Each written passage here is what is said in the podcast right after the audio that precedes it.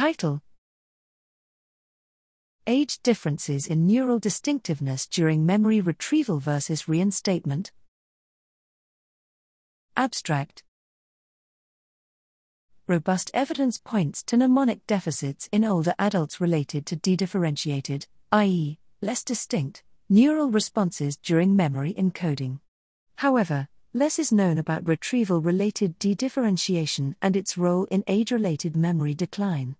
In this study, younger and older adults were scanned both while incidentally learning face and house stimuli and while completing a surprise recognition memory test. Using pattern similarity searchlight analyses, we looked for indicators of neural dedifferentiation during retrieval and asked whether this might explain interindividual differences in memory performance. Our findings revealed age related reductions in neural distinctiveness during memory retrieval as well as in encoding retrieval reinstatement in visual processing regions. We further demonstrated that the degree to which patterns elicited during encoding were reinstated during retrieval tracked variability in memory performance better than retrieval related distinctiveness only.